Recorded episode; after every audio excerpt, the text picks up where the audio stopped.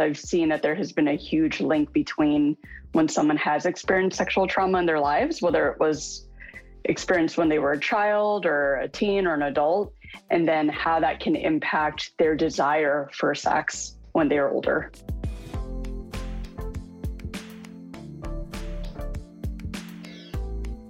All right, everyone, welcome to Heal Thyself. Thanks for joining the show. Thank you for your attention, for your time. What a gift it is to be able to share this information that for me is very important when it comes to health and for you all to receive it and share it with people that you love. This is how we start healing ourselves and healing each other. What a fantastic show we have today. I'm super excited. How many people are asking me about moss? Did you hear about moss? You ever, you, it ever come up on your TikTok? It ever come up on your Instagram? You ever hear from a friend? The thing is really trending, right? What the heck is moss? And should I be consuming it? A lot of people are DMing me going, hey, Dr. G, how do I shop for moss? Is it good for you? What's the best moss out there? Man, I'm gonna brush it up, clear it out, and let you know the lowdown on moss. Also, awesome, amazing guest. I got my own personal sex therapist that I worked with in the past. Christine Lozano. She's an awesome sex therapist, uh, family and marriage therapist, uh, sexual trauma therapist. Really, what she's going to do is come in here on the show and talk about how sexual trauma in childhood can really affect an adult. A lot of people, did you know that about one in six men and women have been sexually assaulted as children?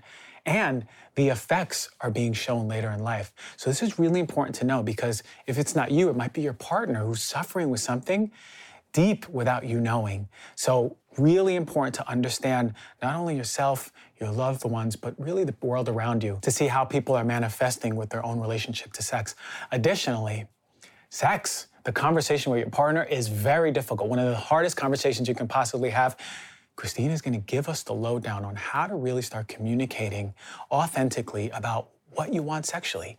On top of that, what is it that you want sexually? She's going to tell us how to get to the bottom of it and really connect with ourselves. So, you might have heard me talking a lot about sex lately, and it's because we need to learn about it. We need to come back into contact with our sexual health.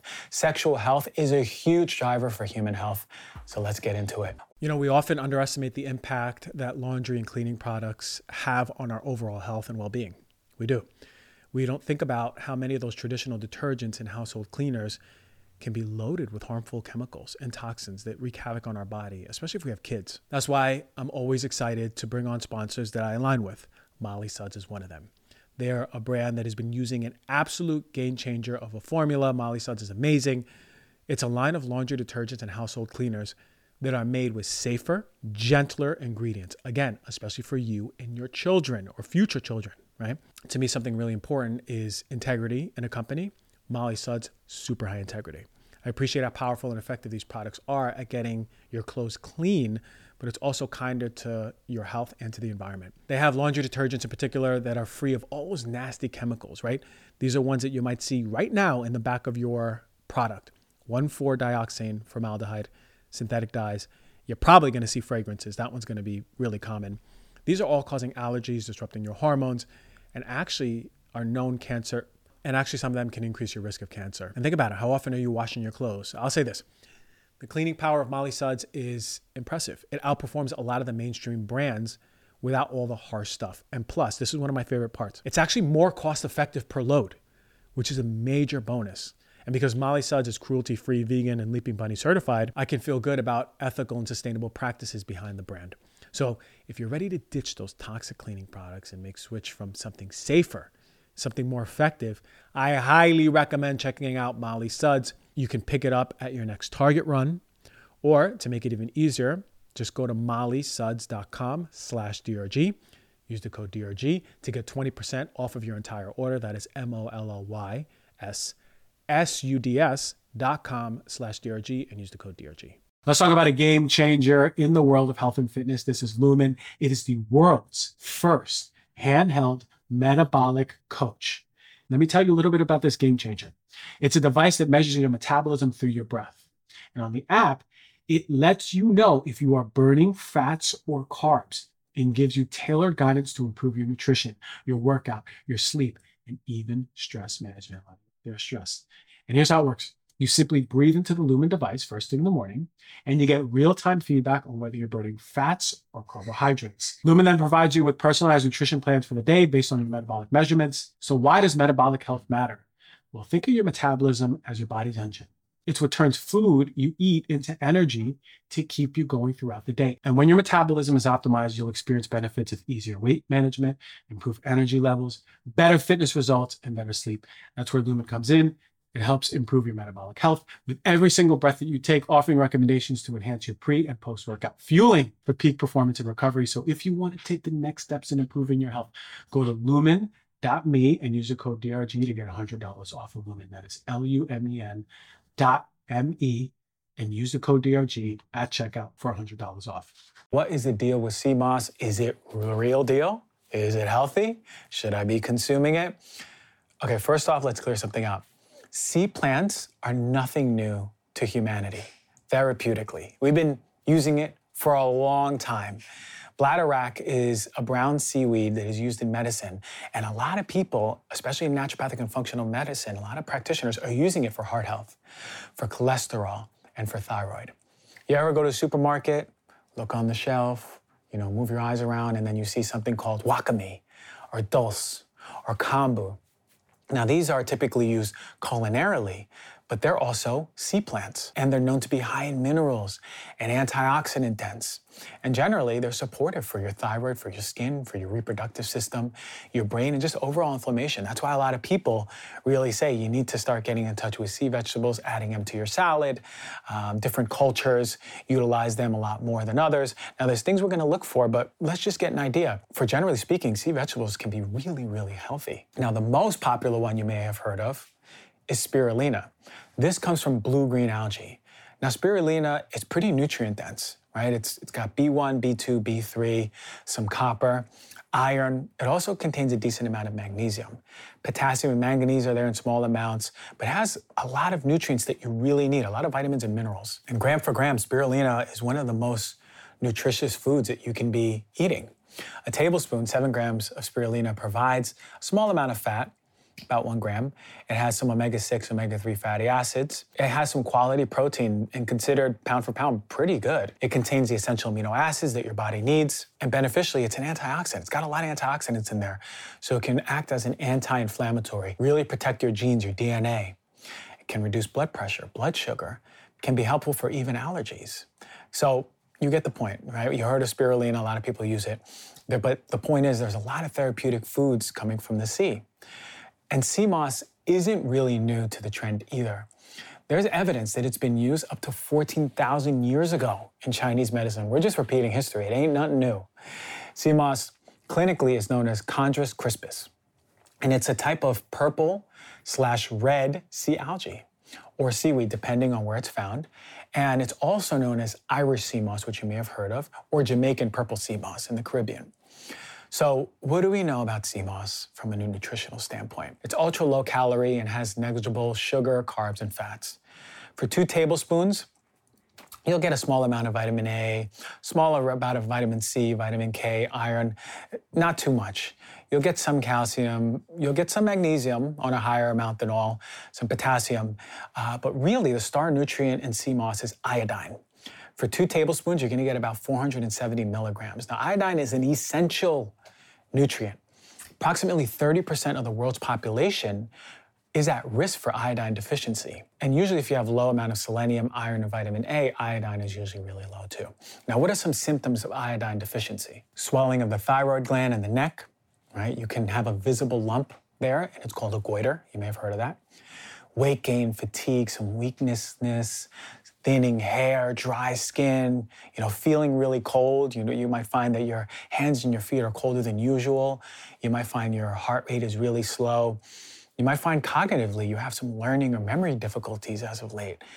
Uh, women out there, heavy or irregular periods. There's some emerging evidence that low iodine is connected to fibrocystic breast in youth, you may find uh, in your children or children that you know delayed development of permanent teeth, delayed puberty, slower mental development, uh, shorter than average height or limbs. And what are some diseases associated with low iodine? Infertility, autoimmune thyroid disease, thyroid cancer and other cancers, pregnancy related high blood pressure, learning disabilities in children, especially with an iodine deficient mother. So we know iodine is essential, super needed, and it's super deficient. Kind of like magnesium, not as much as magnesium, but it's really deficient in the population. Now, the organ which really benefits, all of them do, but the one that really benefits the most from iodine is your thyroid. Iodine is needed to make T3 and T4. These are your thyroid hormones, right? So it's helpful for metabolism. It dictates how fast your heart beats, how deep you breathe, whether you're gaining or losing weight easily. Um, it can also help control your body temperature, cholesterol levels, your menstrual cycle, the growth and development just of a human body as a whole and the brain in a child. But remember, too much of a good thing, especially with iodine, can be bad. So in the case of iodine, you want to make sure you're measuring it with your doctor or your endocrinologist and making sure it's at a good level. Again, a lot of us are going to be deficient in it, so make sure you're communicating with your doctor, especially if it's really low for you. It's going to be very, very important to bring it back up and replete it. What else do we know about seaweed or sea moss? Uh, according to an article called Bioactive Compounds and Properties of Seaweeds, a review. It's an open access library journal. Seaweeds are rich in several bioactive compounds such as polyphenols, sterols, alkaloids, flavonoids, tannins, proteins, and essential amino acids, polyunsaturated fatty acids, and many other nutrients. Now, why is this important? Because as a whole, these are going to be really acting as an anti inflammatory in the body. We know inflammation is driving so much of disease, right? Anywhere where there's disease, there's a level of inflammation. This is going to act as an antioxidant, especially these therapeutic constituents that are found in it. Also, it's helping protect your cells. It's helping protect your mitochondria, right? The things that are really keeping you young, producing energy for you and keeping you young. That's going to be protected by seaweed or sea moss. So now that we know that sea moss is something that's iodine rich, on the other side of it, there's a lot of unproven claims about moss. You go to a lot of websites, you see some TikToks, you see some Instagram reels. They're gonna say moss. It's gonna enhance your hair. It's gonna clear your skin. It's got 92 of the 102 essential amino acids. If you're looking to have a kid, you need moss. If you have cancer, you need moss. Now, all these things have yet to be proven. They are working from, yeah, it's iodine rich and it's gonna help this, but we don't know exactly if moss does that there's a lot of claims that are derived from seaweed too, right? So they're making claims about seaweed as a whole, but not specifically sea moss. Now, let's get to sea moss. When it comes to sea moss, the therapeutic yet controversial constituent is carrageenan. Now, carrageenans are a family of natural, linear, sulfated polysaccharides right? So this is the major constituent that is found, the molecule, the polysaccharides that are present in seaweed. They're controversial because there's a lot of confusion as to whether or not they're healthy or they're harmful. Now, when it comes to the benefits of carrageenans, we see some in studies. It was shown in 2015. There was a study in Biomedical Central Complementary and Alternative Medicine Journal to have a prebiotic action in the gut. Now, this is good. You hear me talk about prebiotics. It actually is beneficial for feeding the microbes in the gut. Preliminary cellular research for carrageenan is also showing that it has antioxidant activity, just as we'd expect, like all other seaweeds do. In 2003, there was a study in Asia Pacific Journal of Clinical Nutrition. They found carrageenan to result in actually reducing blood cholesterol and lipid levels in human subjects, right? There's a human study. So we're seeing some real data and benefit of carrageenan found in sea moss to be helpful at reducing blood pressure, right? Lipid levels. This is really good because a lot of us have metabolic dysfunction. 2021 study in the Journal of Functional Foods found that the constituent the major therapeutic constituent within carrageenan uh, regulated glucolipid metabolism in obese mice. This is an animal study uh, when they're eating a high fat diet. It's also found to help regulate the gut microbiota of these obese mice eating a high fat diet and can reduce the inflammation due to its concentration in the food in these mice. It also has, uh, as we mentioned, a prebiotic effect. So, what we're seeing is and again, to summarize that, mice fed a high fat diet were found to have benefit in their blood glucose metabolism and their gut. There's a 2004 randomized control study out of the Australian Multidisciplinary Respiratory Medicine Journal. Now, this is different. This is not oral, but it's intriguing.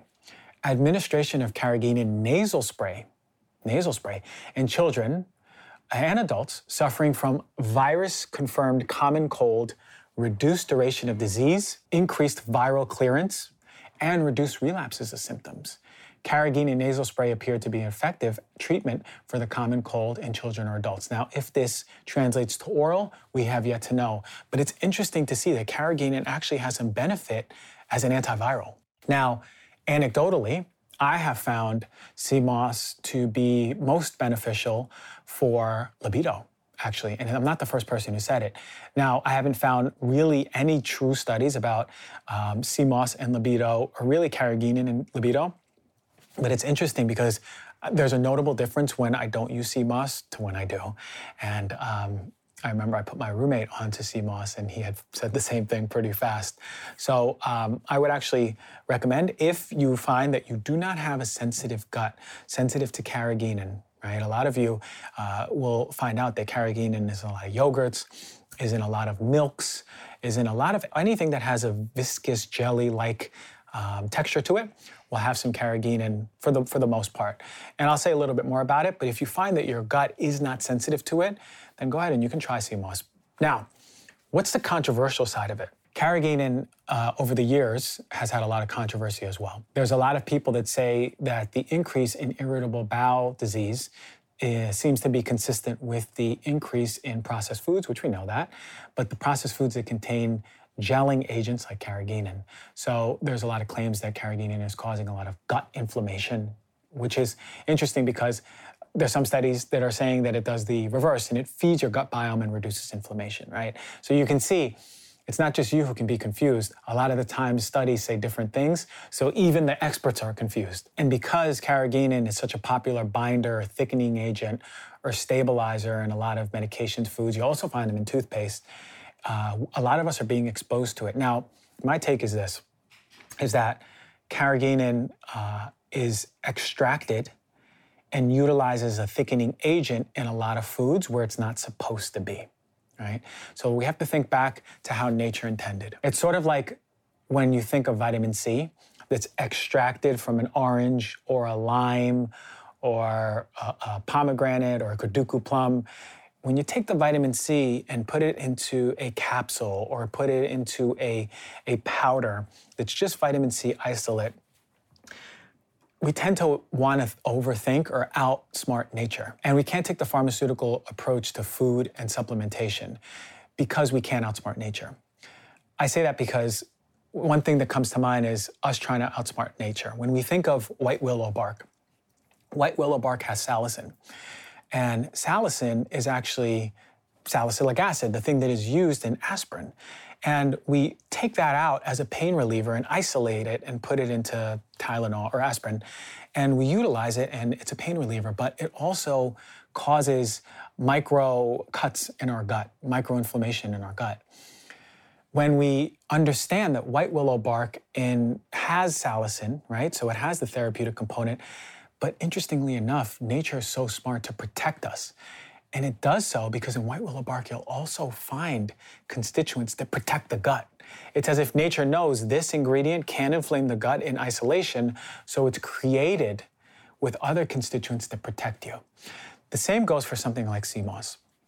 When you have carrageenan in there, carrageenan, and we isolate it and we utilize it in toothpaste or almond milks or different jellies, the risk for it causing gut issues or inflammation for us is much higher versus utilizing it how it's found in nature. That's always my take for things. So think about the holism, the intelligence, the synergy of the way we find it in nature versus in extraction. So with that said, actually I'm a fan of sea moss. Um, I would shop for sea moss and be very careful how you shop for it. You want to test for heavy metals, right? Because it's in the ocean. Automatically, you want the company to be testing for heavy metals. You absolutely want to be, to be testing for microbes. It's highly variable from company to company. You always want to avoid raw sea moss unless you're cooking it. Um, if you buy raw sea moss, make sure it's it, it should be thin, not really thick, and it should be dry, not various color shades. Um, but really, if you're going for a company for sea moss, if it's wild crafted, make sure that it's heavy metal tested, microbe tested, it's not raw, and just protecting yourself from it because always when something is trendy, there's a lot of people coming into the game and not doing things with integrity and looking to turn a quick buck. So make sure if you are taking stimulus, which I actually am a fan of, uh, make sure you're doing it and taking care of yourself and getting a company with high integrity. I'll look into some more, maybe do a review in, the near future.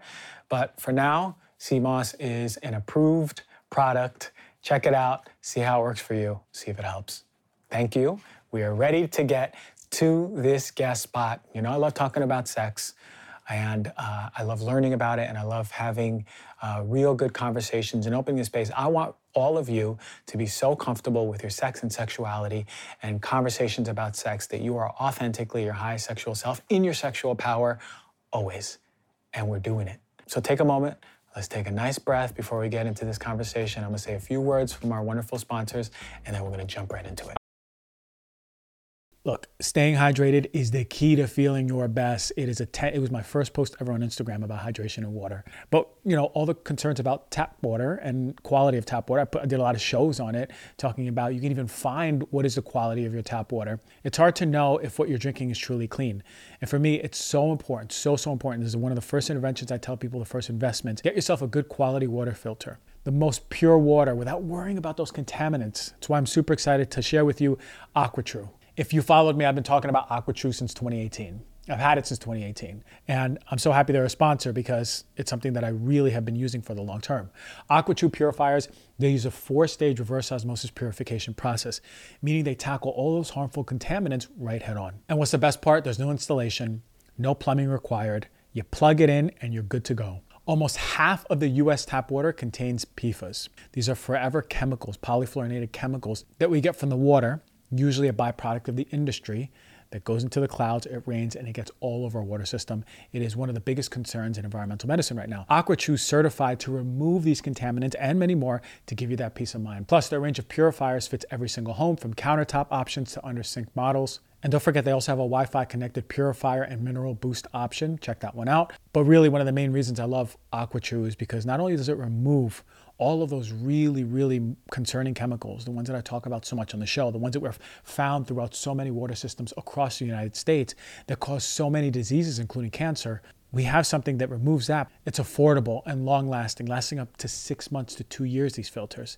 And think about it one set of filters makes the equivalent of 4,500 bottles of water. That's less than three cents of a bottle. So if you're going out to the supermarket and buying those water bottles by the dozen, or by the 30 pack, not only are you putting a burden to the environment with the plastic, you're putting a burden to your body with the plastic, and it's not even quality water. So since switching to AquaTrue, it's been the best of the best. Everyone in my family has one, all my friends have one. And the best part is AquaTrue comes with a 30-day money-back guarantee, so you can try it risk-free. And for you, the Heal Thyself listener, you get 20% off of any AquaTrue purifier. Just go to aquatrue.com, that's A-Q-U-A-T-R-U.com, and enter the code DRG at checkout. So if you're ready to upgrade your water game and enjoy pure, clean water straight from the tap, don't wait. Go to aquatrue.com and use the code DRG for 20% off. You know, when it comes to uh, overall health, the little daily habits can make a huge difference.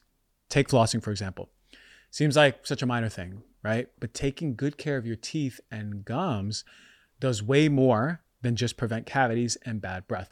Emerging research shows that it can actually support whole body health and may even prevent cognitive decline as you age. That's wild, right? That's why I'm really excited to tell you about this awesome company called Slate and their game changing 3 in 1 electric flosser. It's the only product out there that flosses your teeth, massages your gums, and even scrapes your tongue to remove bacteria to promote fresher breath. I've been using the Slate flosser for about a month now, and I'm hooked. Unlike regular floss picks that you have to jam into your mouth, this electric flosser does all the work for you with 12,000 sonic vibrations per minute, really cleaning out them gums. The innovative gum sweeps give your gums a gentle massage to increase circulation too. And let's not forget the built in tongue scraper to help zap bad breath at the source. So, to start one of the easiest and healthiest daily habits with the Slate Electric Flosser, Go to slateflosser.com and use the code DRG to get 10% off of your very own flosser. That's 10% off of your easy to use Slate electric flosser at slateflosser.com slash DRG, S L A T E F L O S S E R.com, and the code is DRG. All right, everyone. Today's special guest This is someone who I have had a close relationship with as far as having a connection on really helping guide me through sex, sexuality, understanding the really giant expanse of what sex is and how we can integrate it in our lives and with our partner. Uh, Christine Lozano, she is a sex therapist, sex addiction therapist, uh, licensed family and marriage therapist. I mean, she's on all spectrums about really, really connecting to yourself sexually and your partner. So, uh, without further ado, Christine, thanks for coming on the show. I have a lot of questions to ask you, and I'm so excited to hear your expertise. Yes, yeah, I'm so excited to be here. Thank you for having me. Yeah. Oh, so look, look, we were talking off air uh, about really the things that a lot of people are suffering with, or the things you really want to talk about. And one of the things that really came up was understanding about sexual trauma. So from the get go, can past sexual trauma cause low sexual drive right now as adults? Yes, I would say absolutely. Whether there is a, a, correlation, a causation, I would say that I, at least in my work with clients, I've seen that there has been a huge link between when someone has experienced sexual trauma in their lives, whether it was experienced when they were a child or a teen or an adult, and then how that can impact their desire for sex when they are older. Mm. And, and you say sexual trauma, and automatically I think to something like a rape when when someone's young. Um, mm-hmm. But but but uh, is there different um, classifications, or is there different? Does it fall under a different umbrella? What does sexual trauma look like? Yeah, yeah. So that's a great question because that that can look many different ways. Rape rape is definitely one of them. One can be a sexual assault. So it can be a one time experience that someone has with someone they do or do not know there can be a reoccurring sexual trauma that's happening again with someone that someone does or does not know. So it might be a relative it might be someone that someone is in a relationship with. Sexual trauma and rape can happen when you're in a partnership with someone. I think that's a big piece too that sometimes people may not recognize is that sexual trauma can happen with someone you like know and trust.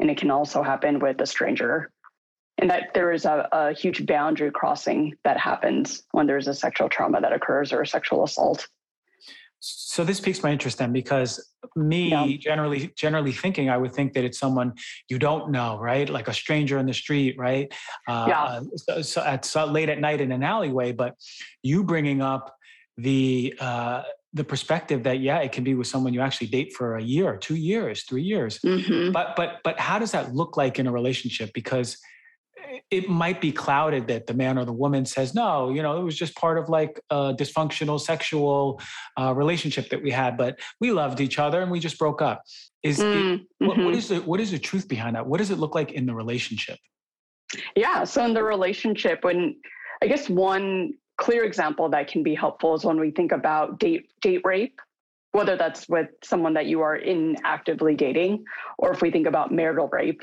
so someone that you're actually in a potentially a long-term partnership with.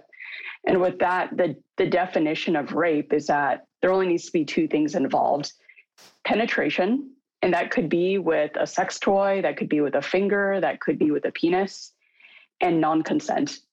Those are the only two things that need to happen for something to be classified as rape. So if someone is engaging in some sort of sexual activity with someone and there is not clear consent, and consent is a big piece too, because sometimes what looks like or sounds like consent actually isn't consent. So that's a whole that's a whole other thing. But if there is if someone fingers someone but they didn't actually consent to it, that's considered rape. Mm. And I think that I think a lot of people potentially might be surprised to hear that because sometimes when someone thinks about rape, if we're using that as an example as a sexual trauma, they might envision that there has to be some sort of fight happening or someone has to be screaming no. Um, but that that's sometimes that that might be what rape looks like, but oftentimes it's it's not. It can be much more um, either like insidious or subtle or confusing, and then someone not know that that was considered rape, and then them experiencing consequences, whether it's emotional consequences or physical or mental from that experience, but thinking like, oh, but that you know that that wasn't that quote unquote that bad you what, thinking about that changes the perspective or at least broadens it for me um, yeah and you use the word confusing. I remember speaking to uh, this girlfriend of mine, and we were we were talking, and she was talking about her past and this encounter with this guy, and she was confused as to whether that was rape.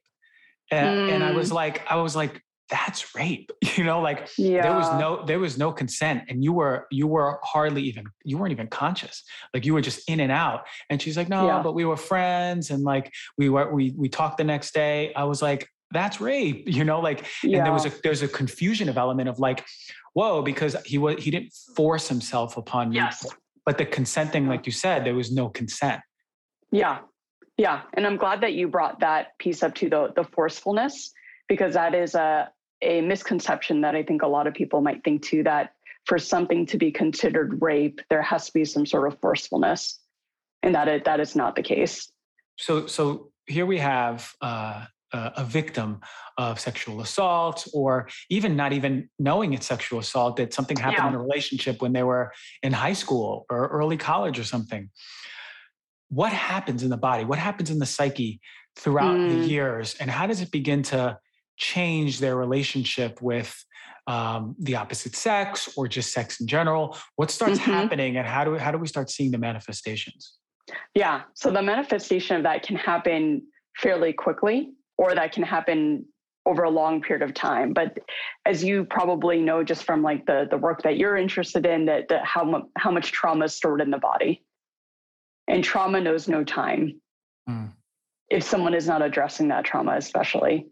So, what that can look like for someone if they have experienced a sexual trauma, and let, let's continue this example of rape, is that for them, not only, and again, it's not a one size fits all. So, some people may not experience this, but I'll just speak into like common experiences that someone might have, is that they may shut down sexually. And that doesn't necessarily mean only to partnered sex, but including to themselves. So maybe if they were masturbating before, maybe they don't masturbate as much or not at all.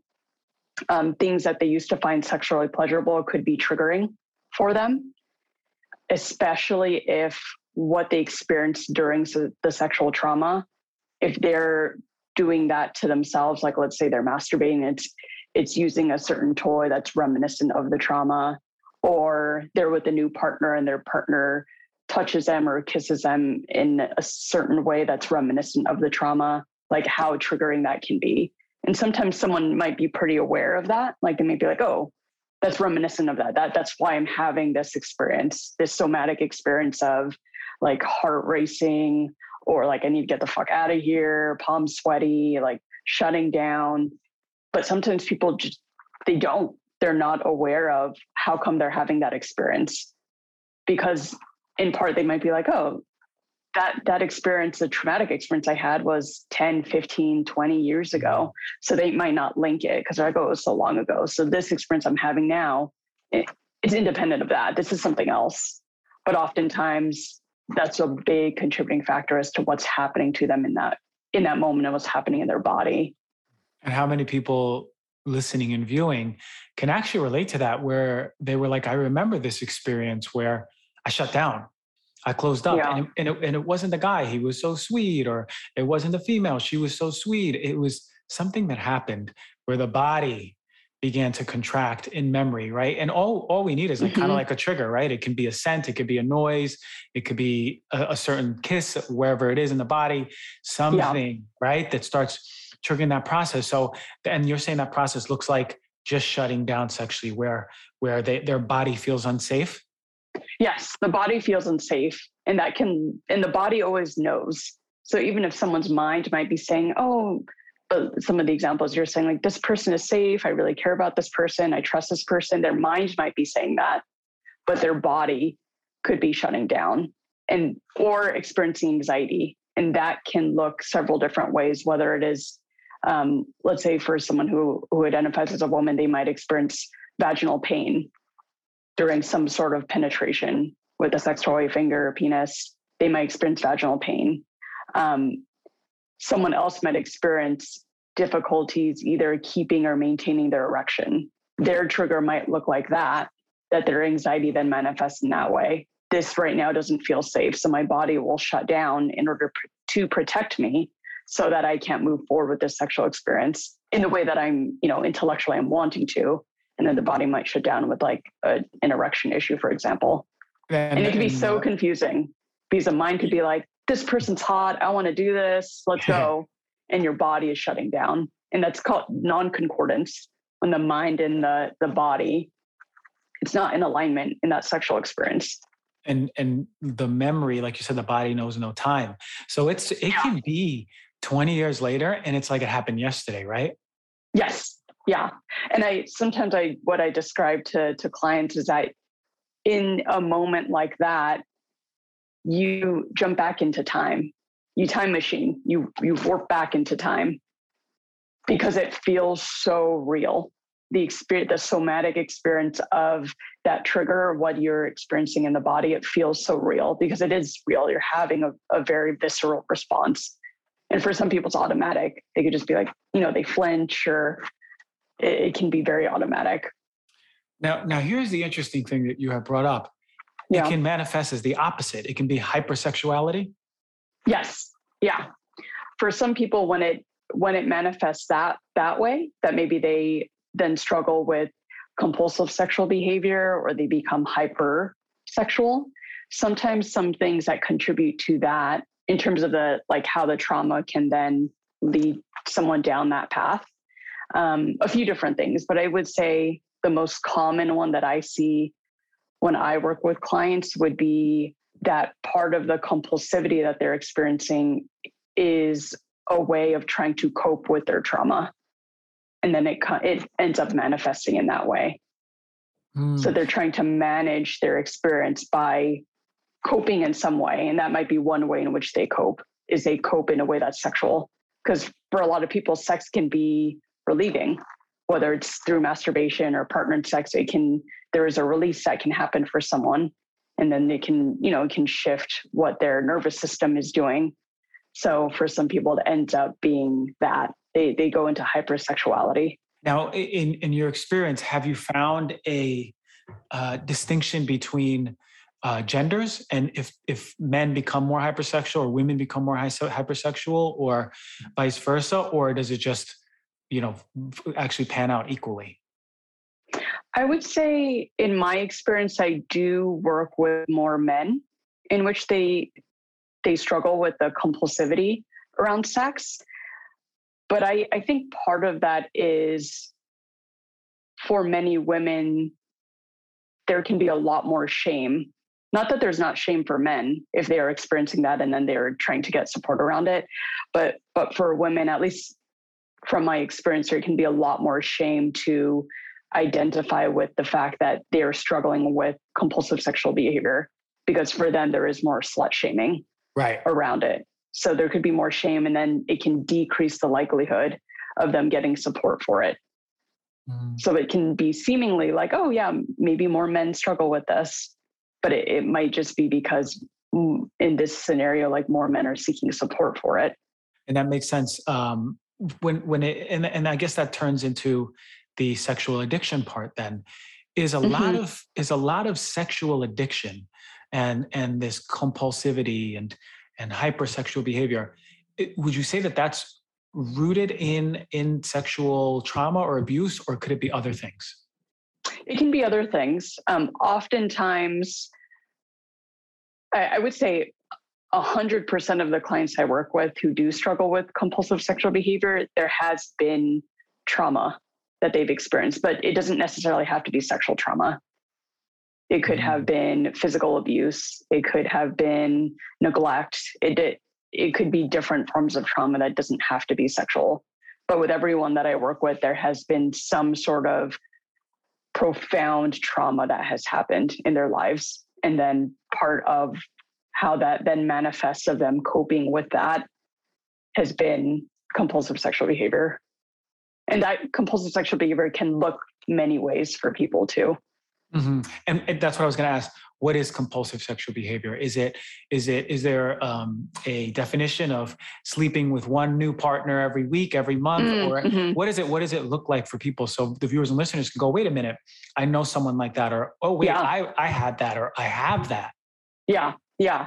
So a, a kind of, I guess, like a, a simplified definition of that would be like out of control sexual behavior in which someone is attempting to cease or decrease that behavior, but they continue to do it anyway.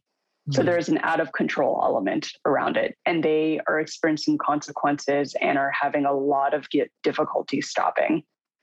And with with that, if you think about different forms of compulsivity or different forms of addiction, that it's not as clear cut to say, like, let's do with alcohol. If someone's like, oh, if you drink this kind of alcohol, it means you're an alcoholic. But if you drink this kind, it means you're you're good. Or if you have five drinks, you're good. But if you have eight drinks, you're an alcoholic. Like there's not, it's it doesn't work that way because it's not that clear cut. But it's more so like someone's relationship to that substance, whether it's alcohol, in this case, we're talking about with sex, so that there's an out of control element. Someone's continuously trying to stop the behavior despite the consequences, but they continue doing it anyway. It, it, and it makes sense. And, and in full transparency, yeah. we work together, and I spoke about after my mom passing away, my struggles with sex, and I jumped into the compulsivity, compulsivity for so long that I couldn't yeah. get out of it. And it was just how I handled that pain and anxiety and even depression, all of those emotions that wanted to be not seen, and I hide them under mm-hmm. the rug, came out as this uncontrollable partner to partner sexual behavior. And I know, I know personally what it feels like to be there. It is a tornado, it is a whirlwind that yeah. offers temporary relief right? And it's it's sort of like it is the addiction element right? I can imagine how an alcoholic drink when you're an alcoholic offers temporary relief and then starts destroying the family over over time.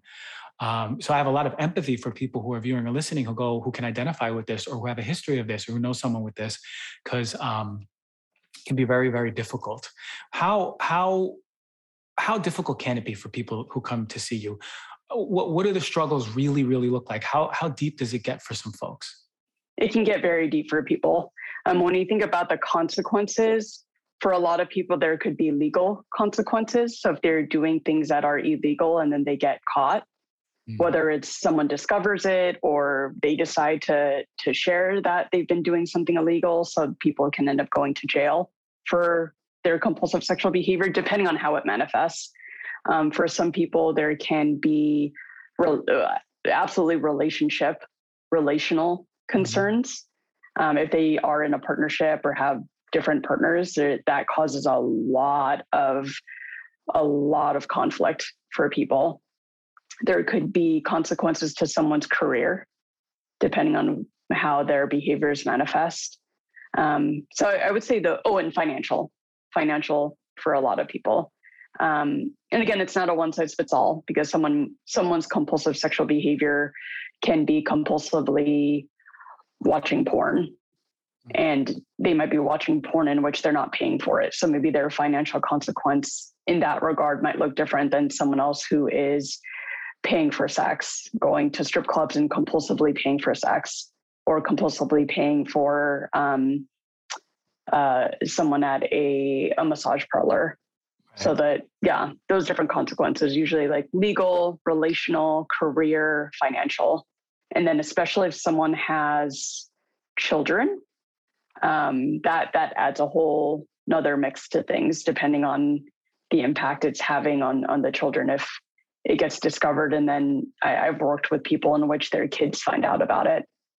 And that's that's a, a whole nother process to to manage when the kids learn about about this. And depending on the amount of detail that they learn about it it can be very painful for everybody. Mm so many layers and yeah and that's the part that's the part of the addiction for me it was very hard to hold a relationship it was hard mm. to be in a mm, relationship mm-hmm. because i was in no place to be in a relationship there needed to be so much healing and there was a lot of infidelity because of that um, mm. and it, mm-hmm. it was it was the impulse that was overcoming the connection and love for the person or really just the the the true respect that you would have for someone in a relationship without that. So uh, mm-hmm. uh, I, I, understand that struggle but what happens then? What is it in in your studies and in your work is it a is it a trauma that causes a really profound impact on the brain and the brain chemistry? Is it is it um is it a deep psychological uh, adaptive mechanism that happens? Mm, Um, is, mhm. it, is there a genetic component? What, what's what is happening in the bodies of folks who are more predisposed to experiencing um, se- sexual compulsivity or addiction? Yeah, I would say uh, a mix of all of the above. When you think about nature versus nurture and epigenetics, and when you, when people think it, how much addiction runs in the family, and they think about the multi generational trauma, for some people they might say, "Oh, there's a genetic component to that," and they can be hard to tease apart, like how much of it was their genetic component versus the environment and one grew up in, and that being passed down from generation to generation. So there are people in which they they can find themselves to be more predisposed to struggling with any form of addiction and then it happens to manifest in in this example with compulsive sexual behavior um, so i would say that with everyone i've worked with i i can't think of anyone that comes to my mind because i also work with partners of Mhm. people that struggle with the compulsive sexual behavior but if i'm thinking about the person with with the sex addiction i I also can't think of anyone that's come to my mind in which they did not have someone in their family who also struggled with an addiction or several addictions. Whether it was a parent, whether it was a grandparent, whether it was a sibling, usually it's like kind of a combination of those. Um, but I haven't worked with someone which they're like, I, I'm the only one that I know in my family history that has struggled with some sort of addiction. Yeah. yeah it's something you'd expect right like you hear alcohol addiction too right all Mhm. forms of addiction there, there's a component in the family where someone says at some point my uncle had this or Yeah, my yeah. aunt struggled with this or, or or my dad or my mom so um I- guess it's sort of like all disease it's really the predisposition that loads the gun right Mhm. and then the environment the experiences the trauma that really starts firing it off and then you It's very compounding. yeah, it starts compounding. So we how how how many folks out there do, do, do you know and, and can you maybe just roughly estimate how many folks have undergone a sexual trauma? the stats sometimes change um, but i i think off the top of my head and this may or may not be updated but i it's i think it's one in four women one in six men Wow. yeah That's so common. it is very common and and that's also you know it's hard to account for th- those are the people that reported. and going back to something you and i were discussing earlier when we were discussing rape and sometimes viewing like oh sometimes you imagine that's someone that you don't know um, when it's someone that you do know whether it's a friend a relative your partner usually that goes underreported Mhm. because it's someone that you know. And sometimes there are many layers as to why someone might not share that when it's someone that they know. Why they might not share it, why they might not report it, why it might not go to court when it's someone that they know. Mm. So it's it's likely that those statistics are overestimated. It's probably more. Yeah, eh, that's what I imagine. Mhm. That's what I imagine. And and there's also such a long period of time in which people sit with the experiences that they had before they actually share it. So usually it's not it happens and they share it the next day. Sometimes it's decades wow. that they're sitting on it you know either for themselves minimizing the impact of it and or the level of shame around that experience or you know trying to stuff it down there's a lot of different reasons why someone doesn't share that until later in their lives um, but usually when they if and when they do share it usually it is due to them coming to the realization that this is having an impact on me Mm. in some way shape or form Mm. A- a- And, and they see it down the line in the future, and, and especially with partners, probably. yeah It's, it's Mhm. so interesting that statistic because I'm thinking to myself, it's like if I go to the movies and I'm in the movie theater, there's multiple men and multiple women who have had sexual abuse in that theater with me. Right. If Mhm. it's a full, if it's a full theater, right? The first night, the premiere. And yeah I, I'm thinking about it. It's like those are pretty incredible stats. That you know, one in four women. Let's say, let's say, it, let's say it goes up. Let's say because it's fluctuating, like you said. It's yeah still, it's still crazy. Let's say it's one in six women. That's still a lot of women in this world who have yeah had sexual abuse, sexual trauma.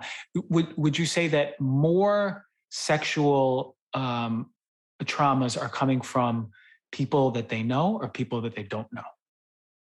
People that they know. Wow. Yeah, I would say it's more usually, of course, not all the time, but usually it's people people that they know, um, and that that adds to the layer of trauma because it's yeah. not only traumatic if it's someone that that you don't know or someone that you met at a bar but then if it's someone that you have learned to trust someone that you're in a partnership with like that bigger mind fuck because mm-hmm. Not only does it erode and destroy and shatter the trust in that person of course then there is a relational betrayal rather yeah. than just a betrayal from you know this person that i have i have no connection with especially There's if you betray- see that betrayal person. trauma yeah, yeah, if you're seeing that person every day how often is it is it okay so say in the context of people we know is it more like this is my boyfriend this is my girlfriend or is this is a family member or extended family member is it more familial or not familial would you say now let's chat about something crucial that is omega 3s you know i'm all about keeping clean and pure when it comes to products as well as food on my plate. But when it comes to supplements, right, we have to make sure we have the best of the best, but especially when it comes to omega 3s. And, and I really mean it. Omega 3s are some of the most adulterated supplements that exist out there. And a lot of companies aren't doing it right. We need omega 3s for our heart, for our brain, for our eye health. You might not be getting enough nutritionally. When it comes to Puori, it's a quality brand, not only just with omegas across their whole line. They're extremely transparent. Every batch undergoes rigorous testing against over 200 contaminants, and you could check the results for yourself. And that's one of my favorite things. You can scan the QR code and look at the batch that is right in front of you that is on your shelf or on your counter, and you can see the results for this quality testing. Puori's O3 Ultra Pure Fish Oil delivers a potent dose of EPA and DHA without any unnecessary extras. Now, Puori is offering 20% off of their O3 Ultra Pure Fish Oil, the one that I take every single morning, and all their fantastic products to you, the Heal Thyself listener. That's 20% off even the already discounted subscription price. I want you to go to Puori.com. Use my promo code DRG, that's P U O R I dot com slash DRG to take care of your health with some of the best omegas out there by Puori. These days, these days, it seems like everyone is carrying on a beverage, whether it's soda or flavored water, or kombucha, or coffee, or tea.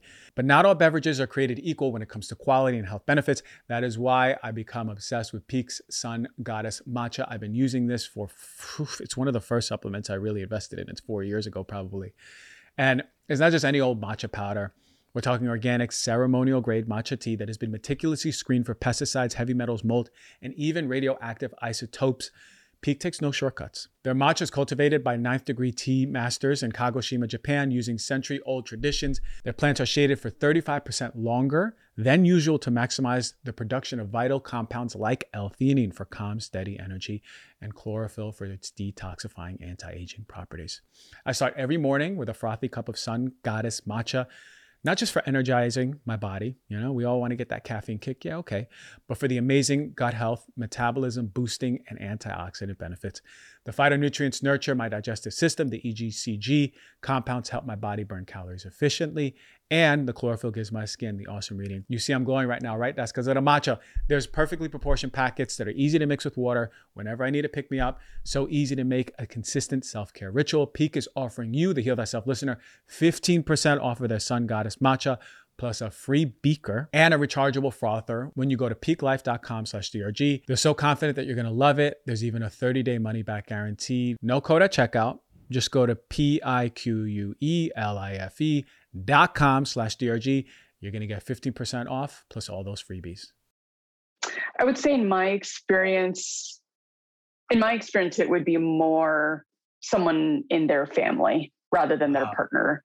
Um, I, I, definitely have had, and I, I definitely have had uh, clients in which it's happening in their partnership or has happened in former partnerships. Um, that, yeah, it unfortunately happens.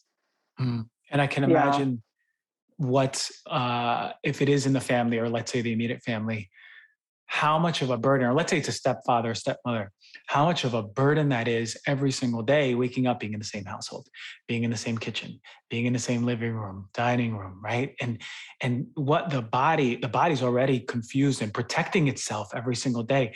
I feel so yeah. much in my heart for young children or adolescents who are living in a place that they don't feel safe every day, all day. Yeah. And their only safety is when they're not home that's mm-hmm. that's that's heartbreaking for me that a child is living like that yeah the, the chronic state of hypervigilance the chronic state of fight flight freeze and mm-hmm. yeah of like what is that doing to someone's health exactly in, in all different ways yeah so so in relationships now let's say let's say that child or adolescent let's let's work with that example is now yeah. in a in a loving partnership. They found their their match. They say i want to marry this person. I live with this person. We love each other. I can imagine that sexually there are some things that come up some yeah. roadblocks.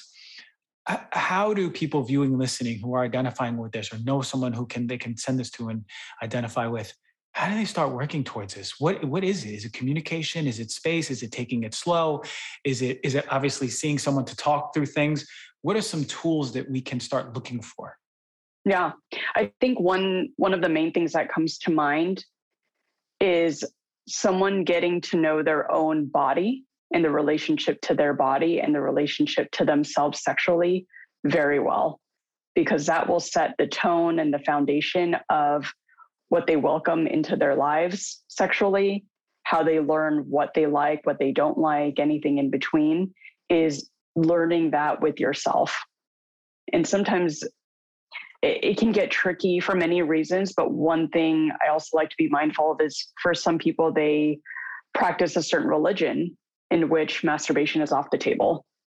So maybe it's a, it's either fine tuning that it's not masturbation, it's like self exploration of body that may or may not involve the genitals, mm. but is hmm. really getting in tune to learning one's own, like giving yourself touch and receiving that touch and being able to track what is happening in my body when I'm doing this.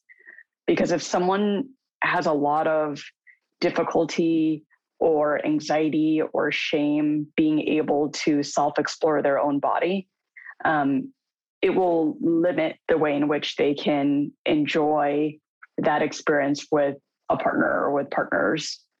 So that that would be a huge piece. Mm, from the get go, just really from the get go getting in touch with your body. Go slow, go fast, whatever it is, but start really, like you said, tracking, if I understand correctly, different parts of your body and go, I'm comfortable here. This feels actually really nice. Uh oh, mm-hmm. this actually feels a little. And, and you're saying people are are being able to identify these things through self because sometimes i would think if someone else is doing it then you start really manifesting and you only feel comfortable with yourself but you're saying through self exploration you can really start tracking it yeah yeah, because I would say for there are many clients I've worked with in which self exploration of their own body can be very triggering because wow. of the level of trauma that they've experienced. So t- touching certain parts of their own body. So no one's no one is present for this. It's them with themselves.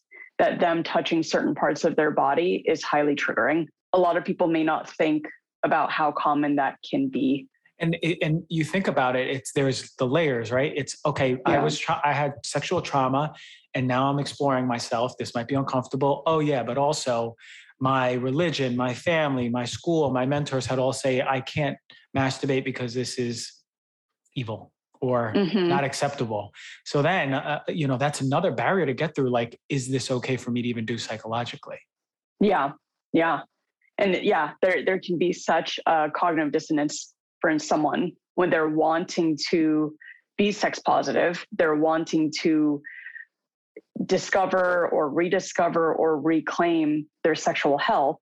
And then if they have other either people, community, religion, like other things in their life that are um, saying otherwise or don't don't do it that way, do it this way. It can just add to the confusion of like, okay, how how do I do this and in a way that feels that it's aligned with the different values I have and that it's congruent mm-hmm. with how I want to show up in the world without experiencing this massive level of shame around it. Mm. So so those folks who are doing the self exploration exercise, getting in touch with their body, touching different parts of their body, what happens when they reach a part of their body where their heart starts beating, they start sweating, they start mm-hmm. becoming short of breath? What happens then? Yeah. And that's why it can be really helpful that someone is doing this on their own first because they have control around pausing and not, you know, for example, feeling guilty about it because they don't want to hurt their partner's feelings by pausing a certain moment. Like they they get to say like, "Oh, I'm noticing that I'm about to like have a panic attack, for example, or I'm noticing mm-hmm. I'm about to burst into tears, or like they're noticing they're about to have a response that they can pause there. And let's say they're such touching a certain part of their body, they can either keep their hand there and regulate their emotions through that rather than like, oh, like they, they might get scared in which it's a automatic response that they move their hand quickly away from that part of their body. But it is really finding a balance of gently challenging oneself and then also know knowing where your edge is. Because someone i wouldn't also want someone to inadvertently re-traumatize themselves when they're just like oh i'm just going to push through this. And they're doing certain exercises or have partnered sex in which they're like oh let me just push through this. I'm going to push this through this trauma they can they can actually re-traumatize themselves depending on how they're going about that Interesting. So be gentle with yourself. And if you're called to move your hand and go, I can't take this right now, then do that and honor it. But if you feel called to really maybe just start facing it a little bit, feel those mm-hmm. emotions, keep your hand in the spot you're saying, start regulating, maybe breathing, maybe calming down. Maybe um, when I do emotional release, I do some exercises where I actually say, the spot that you're in, bring your awareness to right under that spot. And, mm-hmm. and imagine that you're there that you can see up and see my hand or your hand. If you're, it's obviously going to be your hand and see yeah. your hand, and then really start visualizing your hand, so you can really bring yourself into that space and bring some bring some calmness, some some uh, nervous system relaxation around it. And I love this exercise because it can be so powerful mm-hmm. at at reconnecting you to your own body, but also yeah. c- connecting you to the parts of your body that are, oh, whoa, this does not feel safe. And it's sometimes difficult, like you said, with a partner when they're touching you there and you don't want to say anything. You don't want to hurt their feelings. You don't want to stop the experience. You don't want yeah. to say, you don't want to be the one to say, I actually feel like crying right now or like I can't breathe. Um, so really start with yourself. You're saying that this is part of the heal thyself philosophy. Do it yeah. yourself work with yourself and then really start connecting to that part of you. How um, successful is this sort of practice with your clients? I would say it, it is very beneficial for people. Um, it is very mm. beneficial and it is a, a, a go at your own pace while I'm also gently nudging someone because, you know, understandably, there can also be a lot of fear, reluctance, avoidance in doing some of these things. So it really is uh, a, a slow, gentle process. Um, because even if I if I even think steps before someone is, you know, touching their own body, for some people they can feel triggered visualizing touching their own body. So sometimes it's going, it's starting with that. What is coming up for you when you're visualizing touching different parts of your body.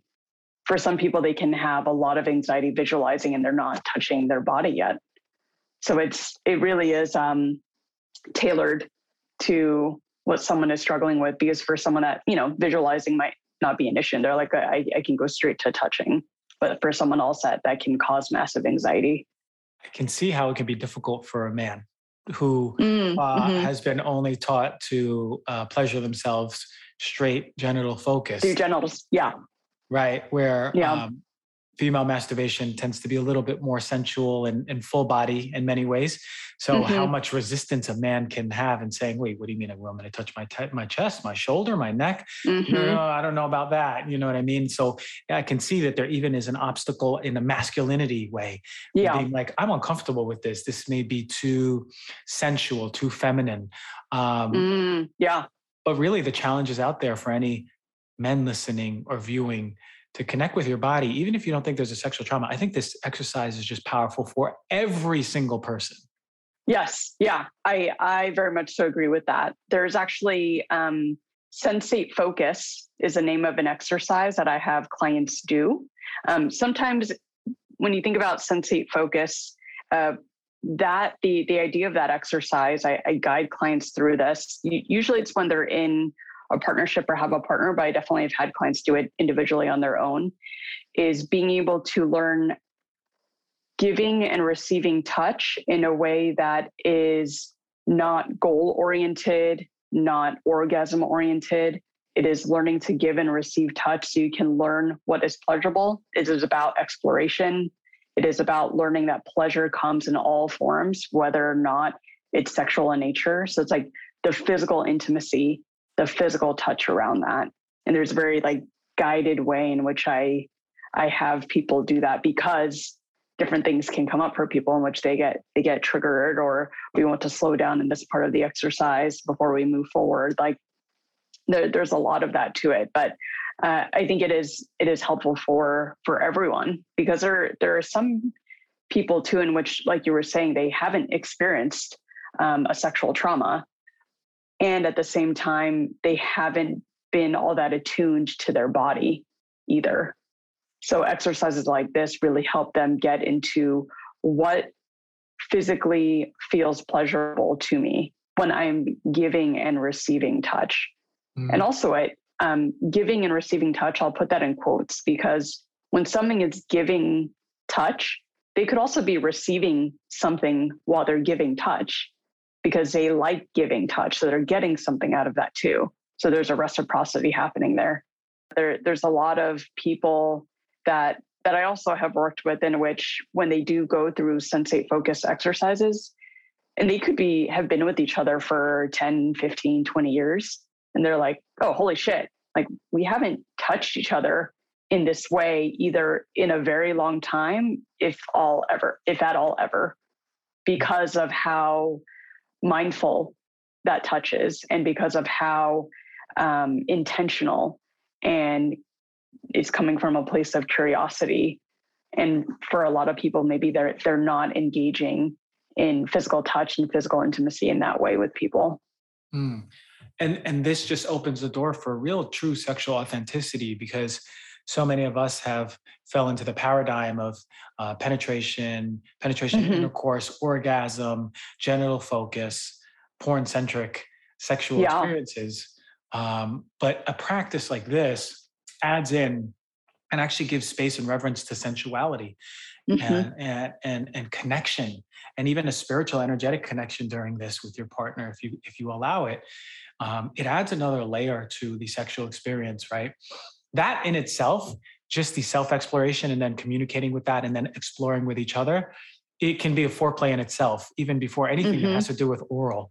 Uh, and, and it's a beautiful tool that a lot of couples or people who are in partnership or even just with a partner sexually can start integrating. Very, very useful stuff.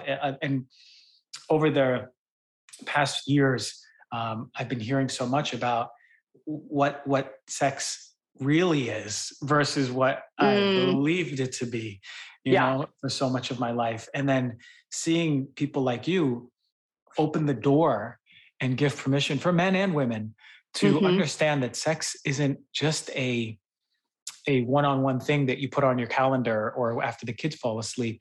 It's actually an experience which has way more depth than we give credit to and, uh, and yeah. is way more is way more pleasurable than we give credit to.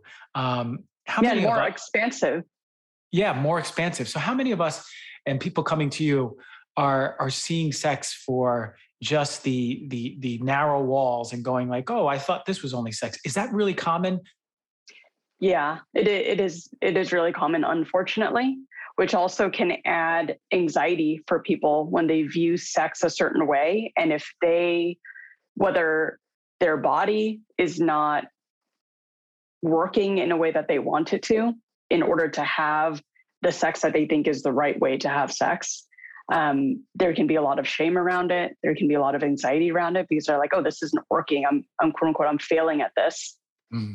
When really, it's just that that is one way in which people express themselves sexually. If we think like a, a common way for people, if it's a heterosexual couple, let's say it's like penis and vagina sex and that's oftentimes how how people define like oh that's sex but then they it's very that's a, such a limited way of being able to view it and and one thing that you mentioned a few moments ago when you said um, foreplay, you use that term. And I, I forget if we talked about this before, but I, with my clients, and this is, you know, kind of popular in sex therapy community, is trying to shift that language from foreplay to outer course. Mm. Um, and one reason why I, I really like that is because language is so powerful. And when we think about foreplay, that implies that whatever these activities are come before the main act, which for some people oftentimes is intercourse. So with that language, it just is like, oh, these things are just foreplay. But then we're we're really doing this to build up to this main thing. Right. But when we use shift that language to outer course versus inner course, it's like, oh, outer course or outer play. We're doing all these other things. And it's not, there's not a hierarchy around this, that this sex is more important or more valuable than this type of sex. It's like, it's all sex, just manifesting in different ways. So mm. I like to mm. shift that language for people of instead of foreplay, that it that it's outer course. And also that the the foreplay or the outer course, it, it doesn't have to only start right before someone is about to have a sexual experience. That can start after your last orgasm. So the the anticipation that someone can be building for a sexual experience with with someone or with their partner it doesn't have to be oh right before we're about to have any sort of sex like uh, that can be anticipation that's building over a few hours a few days a mm-hmm. few weeks and how that even expands someone's sexual experience even more mm.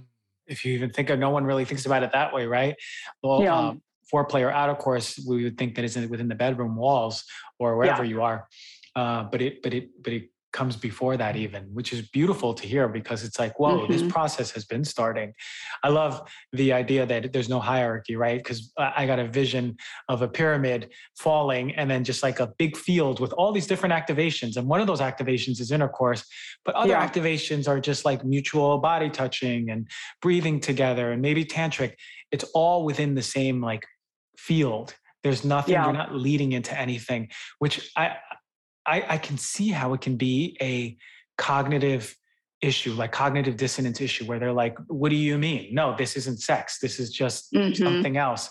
Because we've been so deeply ingrained, it's in our in our psyche, it's burned into there, it's imprinted that no, no, no, this we didn't have sex, you know, yeah. because sex has to be intercourse and some sort of orgasm. Mm-hmm. But um how and liberating. Add, yeah, liberating. And I also want to add on to something that you just said that if, for a lot of people, if sex has been viewed as penis and vagina sex, how that is also not inclusive of people that don't have those body parts and how that can minimize their sexual experience in which right. they they don't have those body parts to be able to have sexual play and they're experiencing like a lot more orgasms than than other people but then if their their sex gets minimized, it's like, oh, that's not real sex.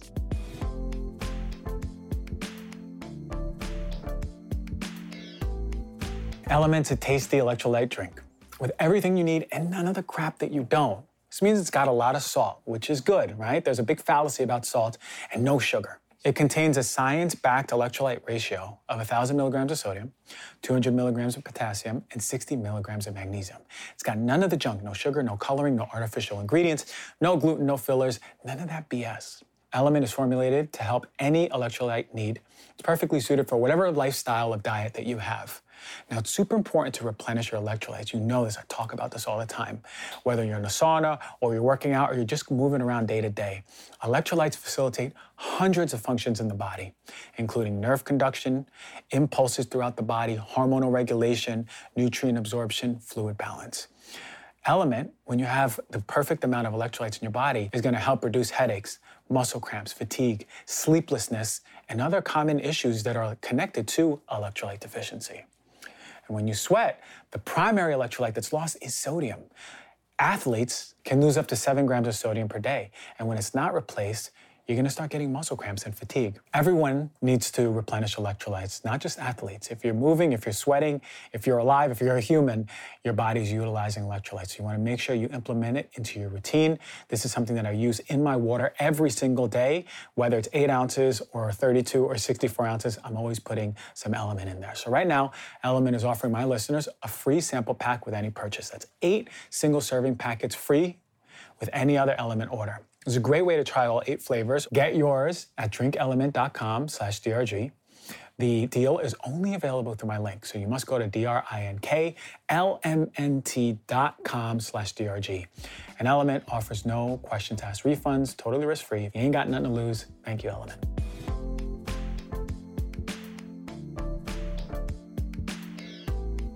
So is it fair to say that mutual touching for 45 minutes uh, making out and then calling it a, a night, that counts as sex.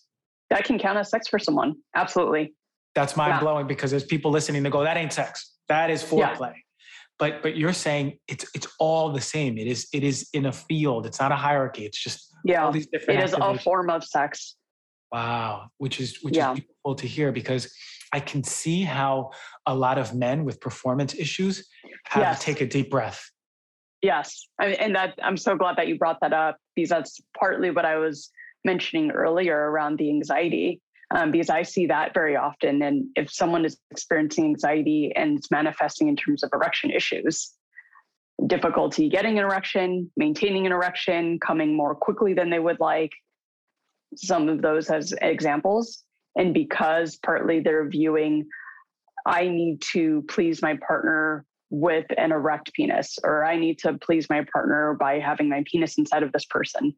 And if it's solely focused on that, like, yeah, that, that's probably going to cause anxiety for a lot of people. If it's just like, oh, this is the way in which that my partner is going to experience pleasure. Mm-hmm. But it, again, it, it, it's very limited. And if you think about all the other ways you can experience pleasure with your partner, that does not involve a penis or an erect penis or anything that looks like a penis just in that in that example, then it's just like the word you used earlier, it can be very liberating for people. Like, oh, wow, it doesn't have to look that way. And then that, for a lot of people, reduces their anxiety because they're just like, oh, I, I can have a lot of sexual play in many other ways. And then it helps reduce their anxiety. And then it actually helps their erection issues. And then they are able to have intercourse if they want to. But usually, sometimes they, they do want to, but then they also because they've explored other ways to either experience sexual pleasure solo or with a partner, then it's like not as important anymore.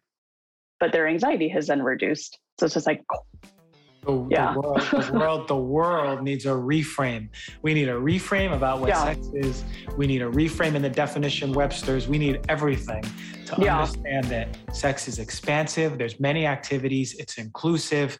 Yeah, you don't need to be anxious. You can just be, just flow mm-hmm. through it, right? Whatever you're called to do, as long as you're mutually be- and and you create an experience with a partner and you're connecting. I mean, it's like, man, like for me, it's the connection. It's it's mm-hmm. like I don't even need to have intercourse, right? Like yeah. as long as yeah. as long as the lights are beautiful, the music's beautiful, the scents are beautiful, man, I'm activated already. You know what I mean? Mm-hmm. Like that is pleasurable. I, I I was talking to my partner and saying like for me, more pleasurable than oral sex is uh, hovering the hand over the body and me energetically feeling it. Like yeah. that that is more pleasurable than being touched because mm, I can I yeah. can sense the power of a hand. I can sense like my energy starting to yeah. Starting to move, starting to vibrate. I can sense like my my bodily functions opening, and I and that's such a beautiful thing. You know, people mm, are people are mm-hmm. different, and as a man, that's crazy to say because men, whoa, I love oral sex, man. You know, yeah. like so many men like even prefer that and and as a man it, like I, I, actually challenge all men viewing and listening to go hey, let me explore. You know what? You know what? What set me off is the is the Goop episode that I saw. Uh, um, yeah. And the sexual one, where this man, all his life, believed that sex had to do with intercourse and genital focused, and then. Yeah. He was with uh, Jaya, who was the sexual teacher, and he's laying down with his partner. And for the first time ever, he was exposed to just just anticipation energetic, Yeah. hand over the body, breathing together as a couple. And this man, you saw it, they closed up on it. His chest started uh, spasming. Mm, Like this energy, and she's telling him, see, your energy's activated and see and feel how it moves. And then it, it expanded and the energy's flowing. He starts tearing out of his eye. And this, Oh, it was man, so yeah. beautiful because I'm like, this man, all of his life, this man was in his 40s, all of his life believed that sex was one thing. And in that moment, I saw his paradigm just expand. And it was beautiful. And I felt for that because I had tears in my eyes because I was like, I feel this. I feel this as a man that we need to expand on what sex is and step into it authentically and be like, I deserve, just like my partner deserves, we deserve to mutually meet each other here. And it doesn't have to do with intercourse. yes. And like you said, yeah, going back to the word you said earlier, liberation. This is so highly and profoundly liberating for people when they have that paradigm shift and start not only reframing that from themselves, but also their body being aligned with that reframe. When when those are aligned, magic. Magic. So, um, Yeah. where can where can someone learn about more like things that they can do? What can we explore? What is in the playground? Is there books? Is there online resources? Do we make an appointment with you and talk about all these things? how, how do we find out more how to integrate these things? Because there's a lot of people viewing, listening, go, "This is new stuff to me." What Mhm. can what can me and my partner talk about tonight? And what can we explore? What can we do? What are some tools? Yeah, yeah. Uh, communication is the biggest thing I would say that is very helpful in a process like this because someone can be thinking a lot of these things and they're like, oh, I want to talk to my partner. I have questions about this. But then if they're not communicating it, if they do have a partner, if they're not communicating it with their partner, you know, they're going to be limited as to what that can look like. So I think to even start off, it is having the the opener of the conversation of, hey, I think it's important and it would mean a lot to me if we started talking about sex. And part of that is like, let us redefine what sex is for us, for, for us.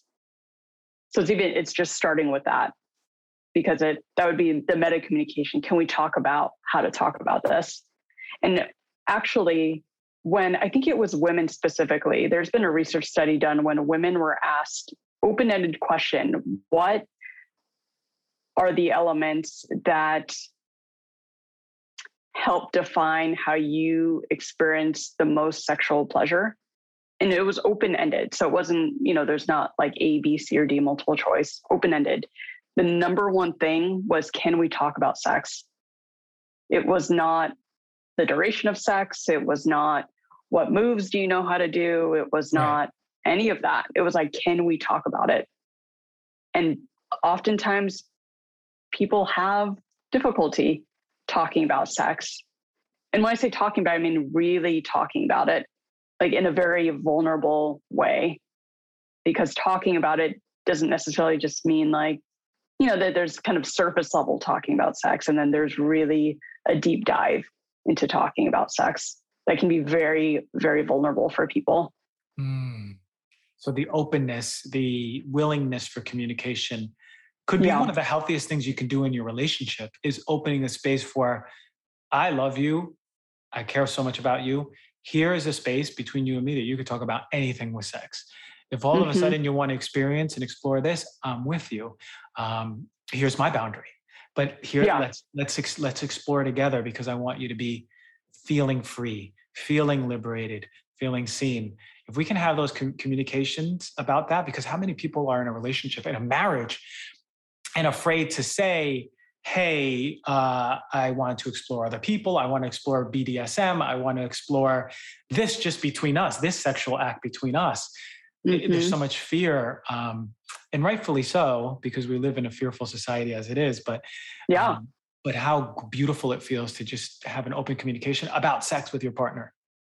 yeah and the the freedom that that also offers and the the paradox of oftentimes people are wanting to experience the the safety and the security of a partnership if they are in a partnership and then also the novelty and the spontaneity and the adventure and it's like can we house that with this person or with these people if you if someone has multiple partners like can we balance all of that mm-hmm. but it part in order to take the risk of saying this is something I want to try sexually, or this is something that I want to try less of, and I know that you like it. Like there's a risk involved in in saying those things.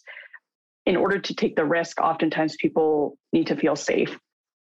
So there's like the safe, the the foundation of safety in order to take the risk, or the safety or the foundation of trust in order to take the risk.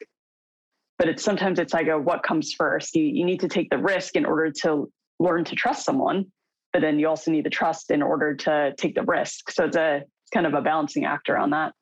But safety and spontaneous don't have to live in separate boxes anymore. They can be in the same box, mm-hmm. and you can be safe with a partner and be spontaneous just through yes. open communication, meeting eye to eye, willingness to explore, and just jumping in there. What I want for everyone, and I and I'm such a firm believer, and I've been doing so many shows on sex lately, is because I'm such a firm believer that sexual health is one of the most depleted uh, parts of our health in mm-hmm. society, individually as a whole.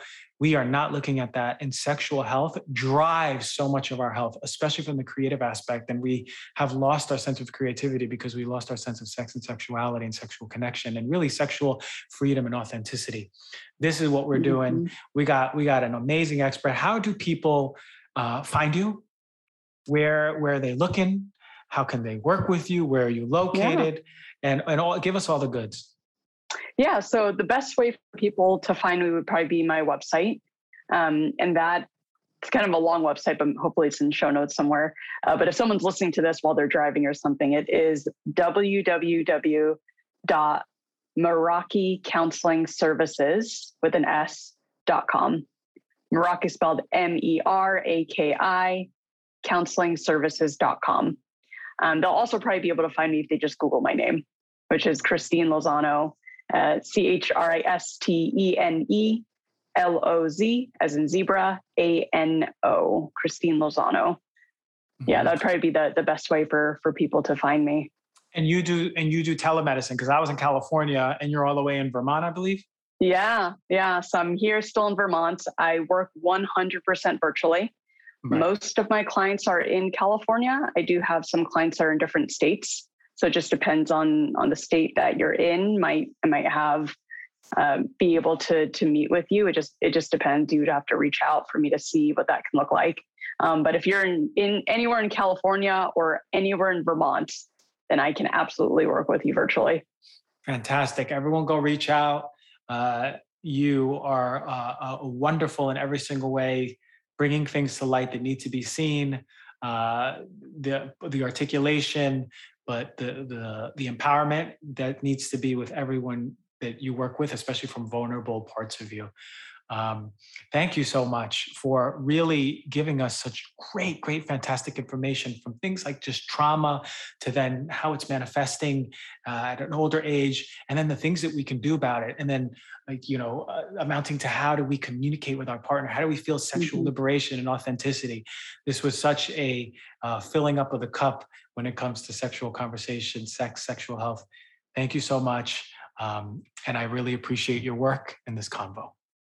Yes, thank you for having me. And hopefully, for anyone and everyone that is listening, that you found this helpful. I know a lot of these topics can be hard for people to talk about, there can be a lot of shame in talking about them. So, please just start communicating, and it can go such a long way for your sexual health. Amen to that. Thank you, Christene. We'll see you later. Thank you.